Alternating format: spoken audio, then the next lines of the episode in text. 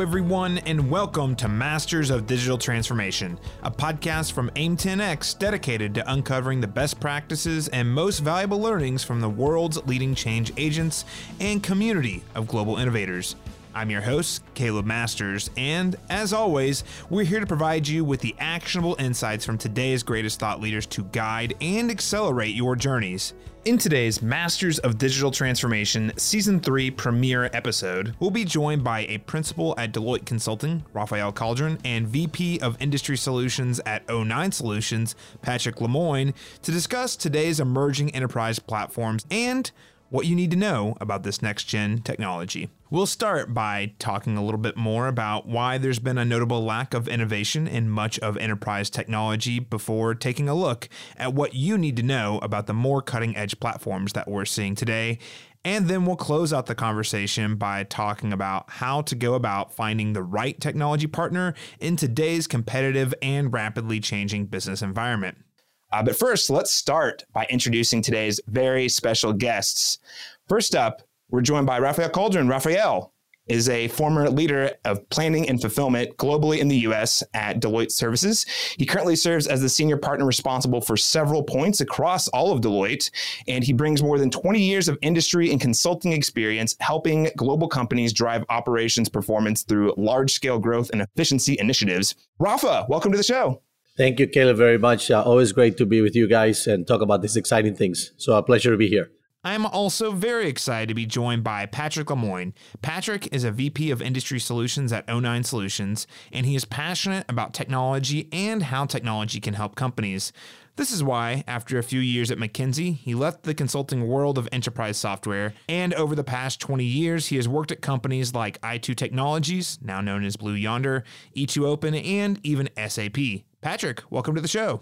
Thank you so much. Very glad to be here myself. We have so much to talk about. Let's actually just get to the topic at hand, which is that emerging technology. So, just really quickly to sort of set the stage a little bit. I mean, over the past four decades, enterprise IT has been really centered around, uh, you know, ERP, the ERP application or enterprise resource planning. For those of you who may be less familiar, and uh, ERP was the first enterprise platform, and it allowed the automation of many transactions that had been manual until then, and provided visibility of their business.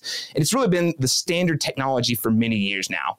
But let's fast forward to today. We're in 2022. I mean, companies are looking for software to help them manage the growing variability and complexity of their business, um, but also uh, they need a platform that's going to help them make sense out of the vast amounts of data that's now available to them. So, with all that in mind, I want to start by just talking a little bit more about sort of the lack of innovation in this enterprise technology. And, and Rafa, I'm going to start with you here. I mean, there's been an explosion of technology advancements on the customer facing side over the last decade. A couple of examples that come to mind we have Google Maps or Waze, uh, you know, really making traditional maps obsolete. Um, there's many, uh, you know, the consumer brands, uh, you know, whether it be a Starbucks coffee, uh, restaurants being able to order, you know, meals directly in, in the palm of your hand. Why have we not seen the same level of innovation in the enterprise software space? So, so first of all, let's put things in perspective, right? When we say lack of innovation, I do think we have to understand the context, right, of kind of how companies have evolved, right? So if you look at a, a, typical corporation that you know implemented ERPs, for you to be able to to really make in, innovations or investments, uh, there was a lot behind it, a lot of barriers perhaps to overcome, as we've seen with the advent of the cloud, and as we've seen as processing power in memory capabilities have evolved, I think that basically just changed the paradigm completely, right? And enable companies to be able to use distributed processing power. With that, you started to see a an explosion of innovation. So I think what we have to see is almost like two phases, right? The phase of ERP, then when digital came in and you know basically the cloud came in. I mean, I think that's really what transformed the ability of companies to do things. Um, the other piece, I think, is the empowerment that now we're able to provide in those cloud platforms for people to do innovation. So in the past, you relied on very complex languages to be able to do things. Now, I think you have an explosion of different ways for people to create things. Enterprises, I think, are taking a little longer to catch up because these are massive investments that companies made on infrastructure, on processes, and people. And to be able to break that down, it's not easy. As companies evolve their platforms and make it easier for them to innovate, we're going to probably see a little bit of a catch up. But I'd love to kind of get your reactions, Patrick. I, would probably be even a little bit more critical. I think if if there is innovation today, it's coming probably a bit less from most of the IT departments. where we see innovation is actually on the business side. You know, when you think of some of the tools that have been uh, that emerge, as you said, on the cloud, uh, let's take something outside of you know uh, traditional IT, something like the collaboration tools, the Slack, etc. That innovation has been pushed by the users because they said, you know, the tools I'm getting from IT, IT is getting them from the traditional vendors. They're not up to speed. This is not what I need to to be working collaborative globally, etc. So, yes, um, I understand the, the the difficulties in in a global organization around, as you said, you know uh, security, access, you know, confidentiality of data, and, and all of this for sure.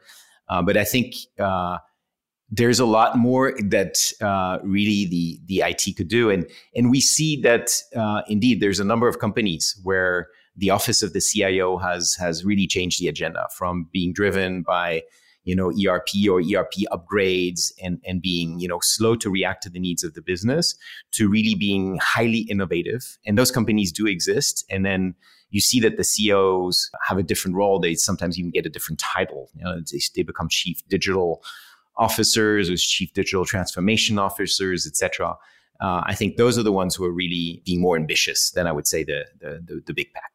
You have all these barriers that we've created with information silos. As you start to create these really single data platforms of information, a lot of those barriers start to be questioned, right? A lot of those things start to come down.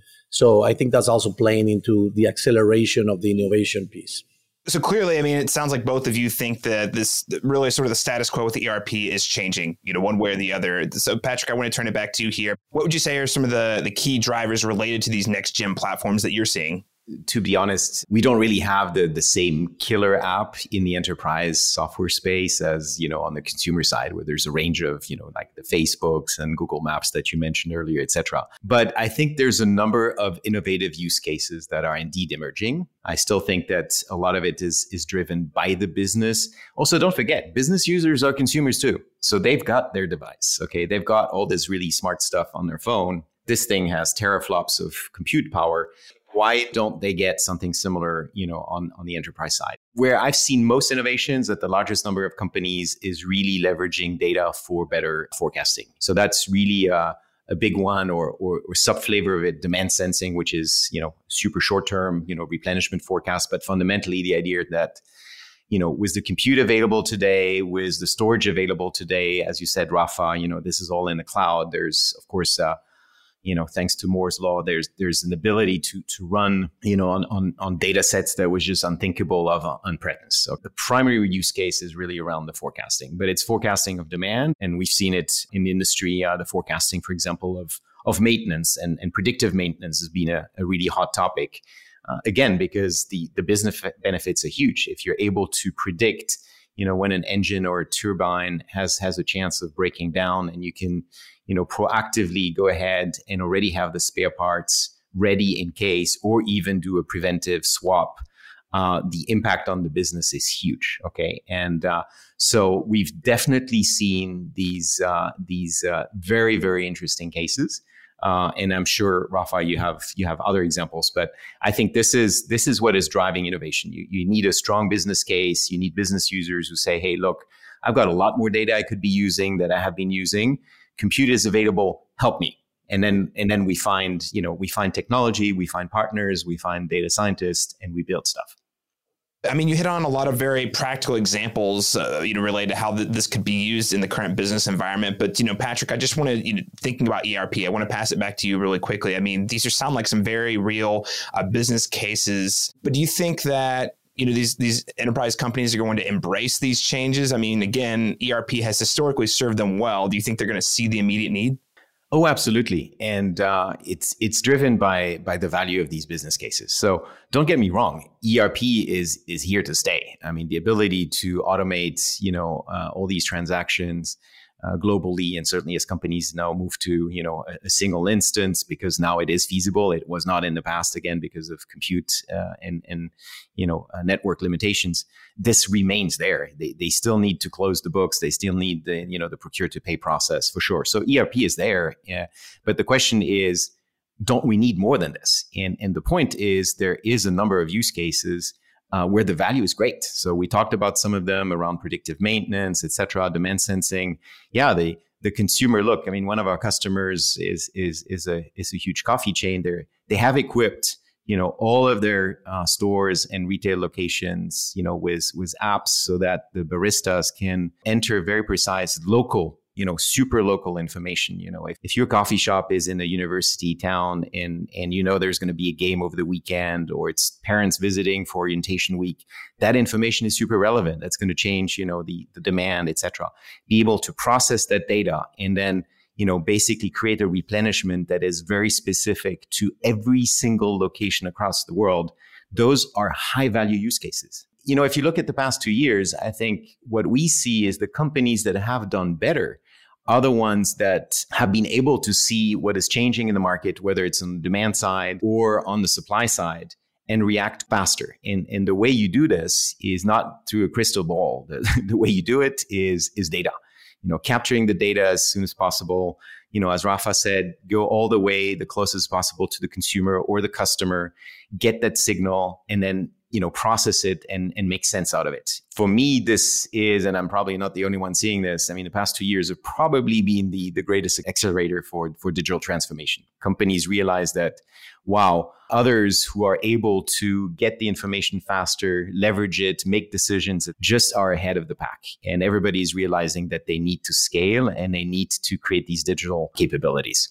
Picking up on the point around covid in the last two years i think it basically broke a lot of paradigms, right? You know, starting from can we actually run businesses remotely to how do I service my customers in a completely different way? So if I'm a farmer, you know, how do I get food, you know, distributed when I cannot, people are not coming to the markets to actually see the stuff.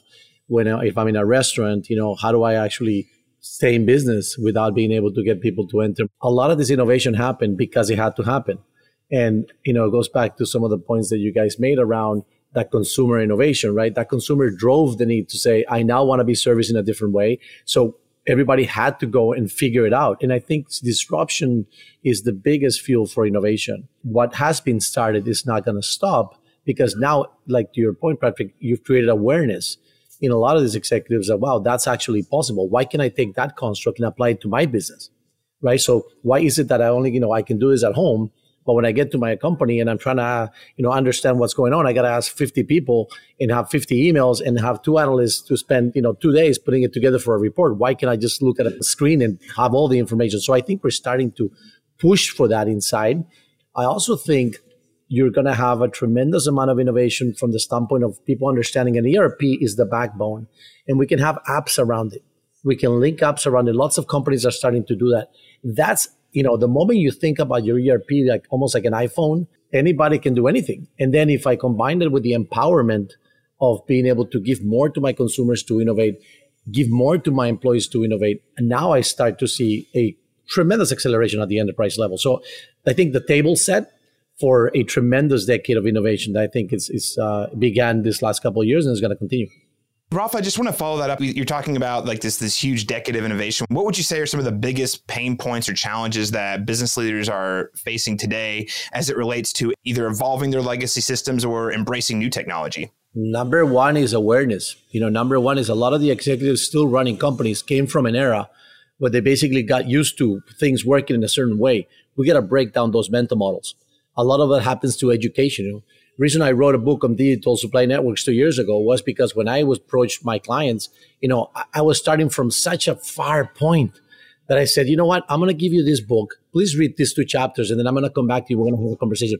I think board members, executives, you know, that we grew up in a different era, you know, really starting to understand some of these things by by exposing yourself to that information, by by trying different things. I think that's what's making the difference at every level, at a C-suite level and at a board level. I think you're starting to see. I think that's the first barrier is the uh, awareness. I agree, uh, and I think in in reverse, in the organization, the the doers there's an understanding of, of what the technology can do. And since a lot of it is now consumer accessible, so to speak, then you see a lot of innovation trying to put together, you know, data in, in, in more sophisticated models.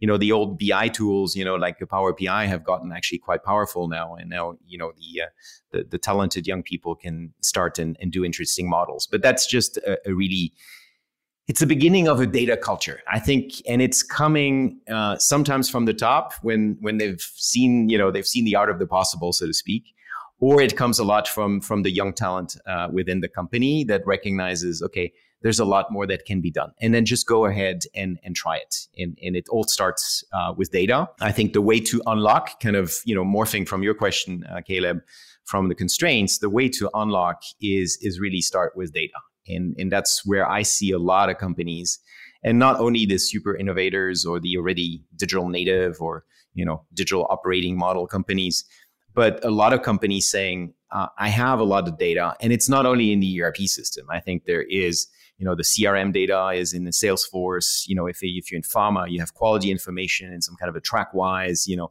uh, etc. If you have a highly distributed, you know, uh, global supply chain, then you need also data from all your contract manufacturers, etc.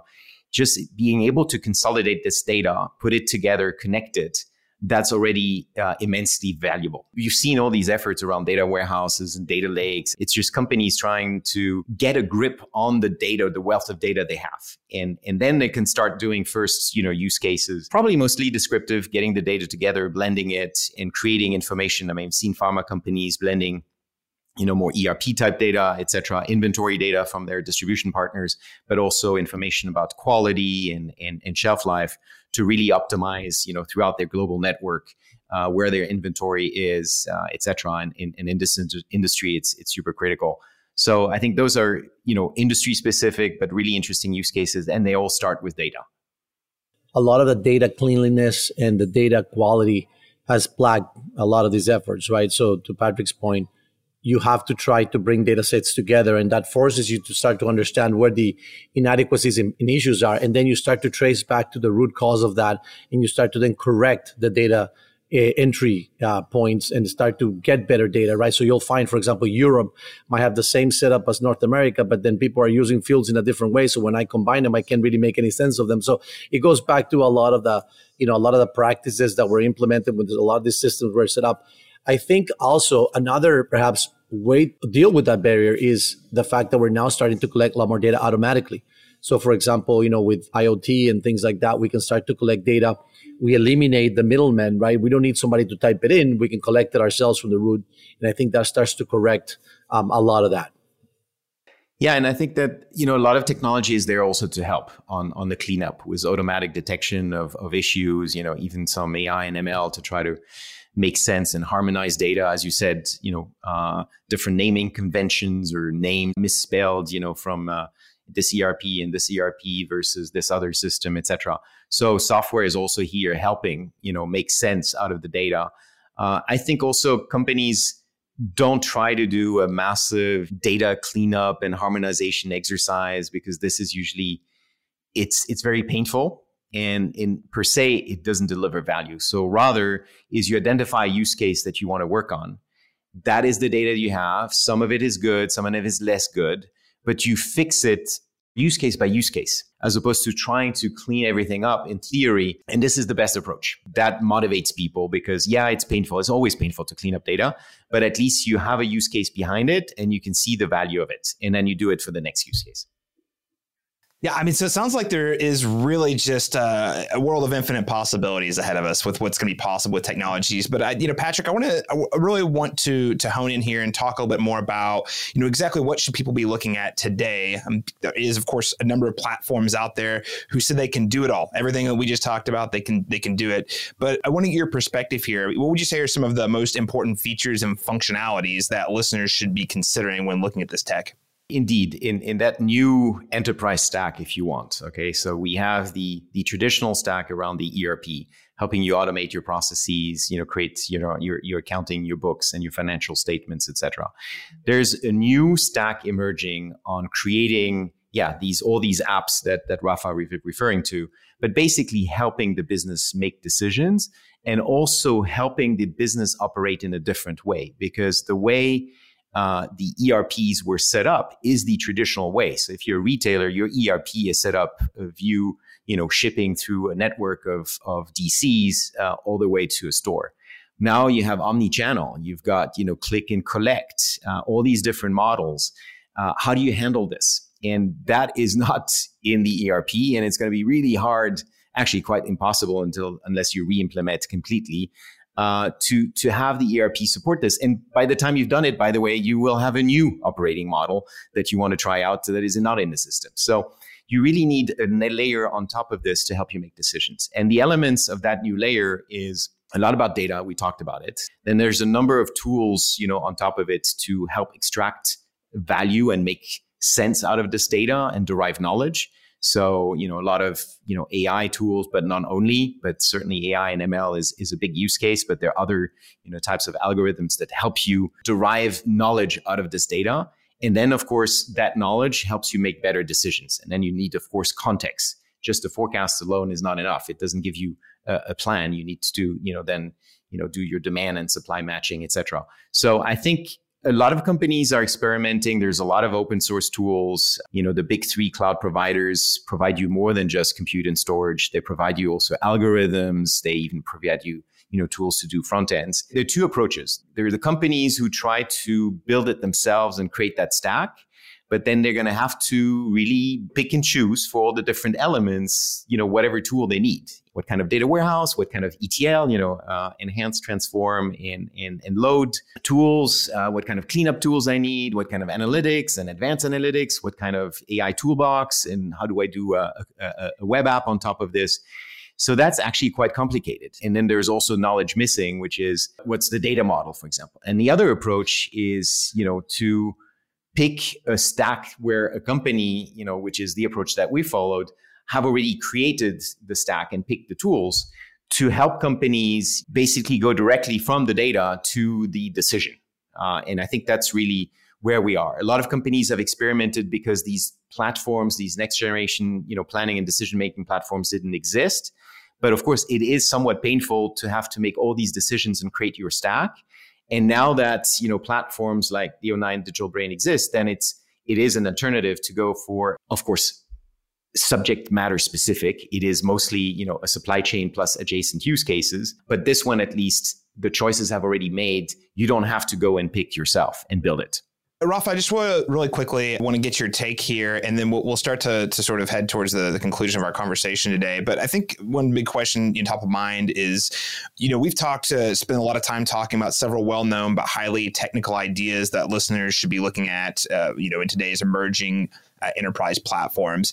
From a user experience perspective, Rafa, why do you think it's so important for all of these different systems to operate and connect in that single platform? What Omni experiences have done is they've created the expectation for people that everything is available to them. The challenge we have is to disrupt a lot of the operating models and constructs that companies have been using for many years so we can actually deliver that experience. And I always say this with, with humans, uh, egos get in the way and they are sometimes barriers that are more organizational that are preventing us to get there. Uh, I think an employee, an associate for any company is expecting the same thing that they get as a consumer. And it's just a question of how fast can we get there.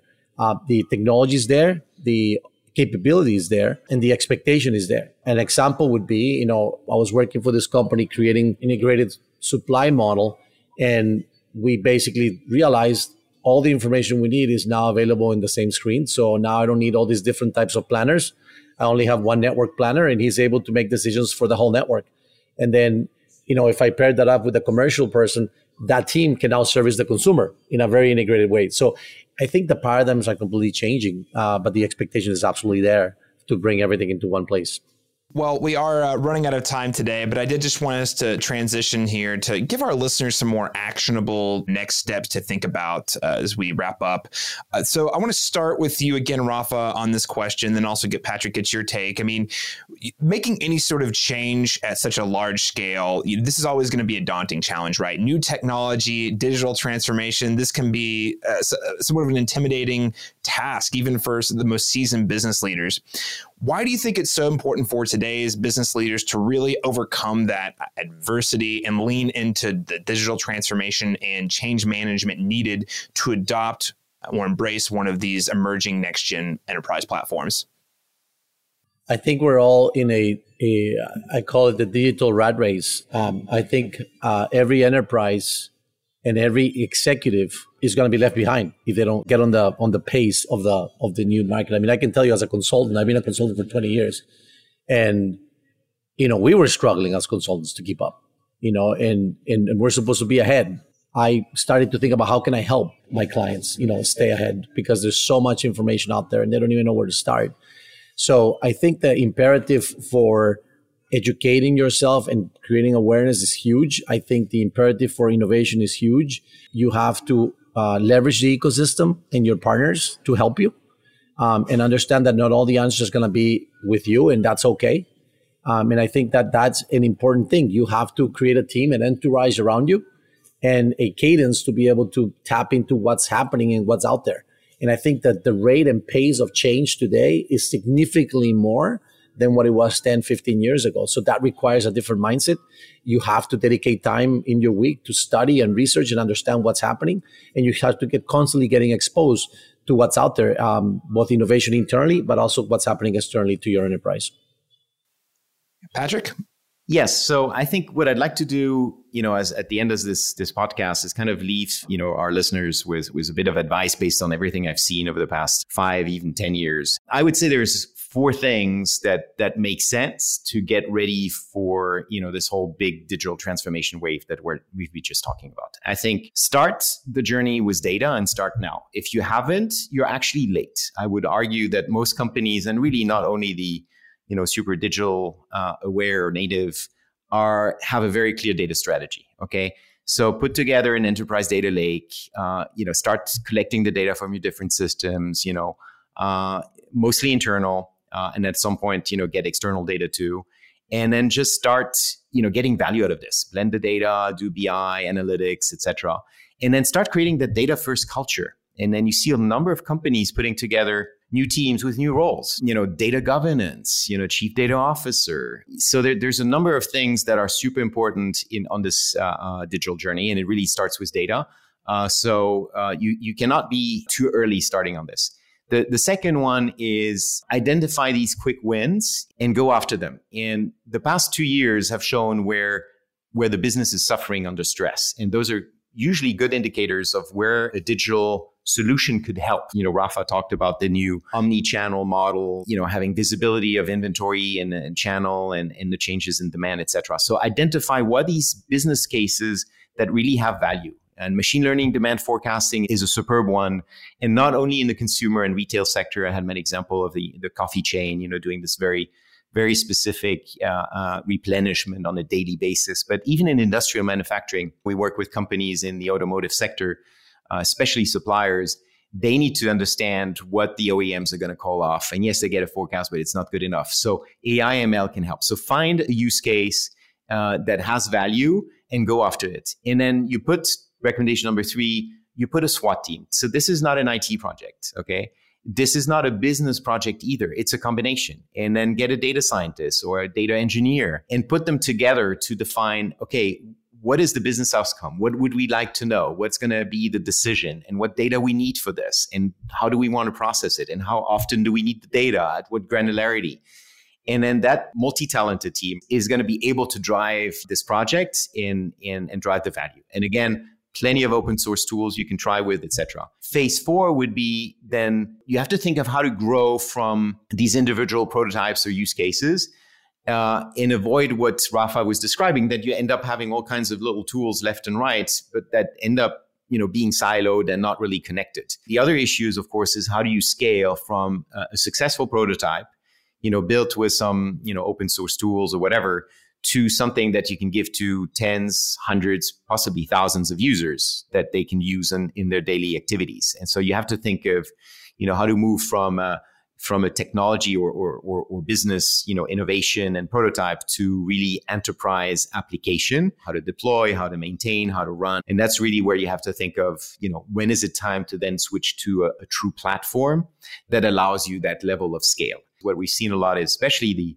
you know the the early adopters that have already data scientists that have built models the question is okay how do i turn these great innovations into something that helps you know hundreds and thousands of users that's usually where these projects actually stop it's like how do i scale how do i maintain how do i support how do i onboard and how does it connect to the other tools that the business users are using on a daily basis that's where you have to make the switch. And that's when you think of these digital platforms. But it is fine to start with pilots and prototypes. Great. Well said, Patrick. Those are some great next steps for listeners there. I think we are about out of time today, uh, but I did just want to give you both an opportunity to weigh in with the final word. Uh, Rafa, is there anything else you would like to add about what listeners should consider about today's emerging enterprise platforms? Uh, I think the one thing that I would leave you with is, you know, just look at your own enterprise and realize that most likely 60, 70% of your talent – are millennials and people who think very differently than you, they're not going to want to stick around unless you create an environment where they can do the things that Patrick described and, and we discussed today. So I think it's um, an important thing to just realize the cheese has moved and it's time to move uh, into a new direction. So true, Rafa. And, and I would add these millennials have the awareness of, of technology prototypes, leverage them. They'll just drive these initiatives. Uh, well, that is all we have time for today. Rafael Calderon, the principal of Deloitte Consulting, thanks so much for joining us today. Pleasure to be here. All right. And Patrick Lemoyne, thank you for joining us on Masters of Digital Transformation today. Thank you both. It was fun. Let's do another one. And thank you, listeners, for tuning in to today's episode featuring Rafael Calderon and Patrick Lemoyne covering today's emerging enterprise platforms. We started the conversation off by discussing why there's been a notable lack of innovation in much of enterprise planning technology before taking a look at what you need to know about these platforms and then we wrapped up the conversation by talking about how to go about finding the right technology partner in today's competitive and rapidly changing business environment. If you enjoyed today's conversation with Patrick and Rafael and you'd like to learn more, you can check out the O9 Solutions white paper titled Mitigating Supply Chain Complexity with Next Gen Platforms, and that is going to be linked in today's show notes. To keep up with more episodes of Masters of Digital Transformation, please leave us a rating or review on Apple Podcast, Spotify, or on your preferred podcast app. You can learn more about their activities and learning opportunities available through the AIM10X Innovators Network by following AIM10X on LinkedIn. And as we sign off on today's conversation, I'd like to echo the words of Jim Collins. Great companies foster a productive tension between continuity and change.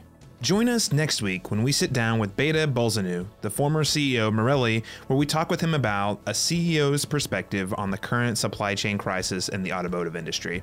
Thank you so much for joining us, everyone, and we'll catch you again next time.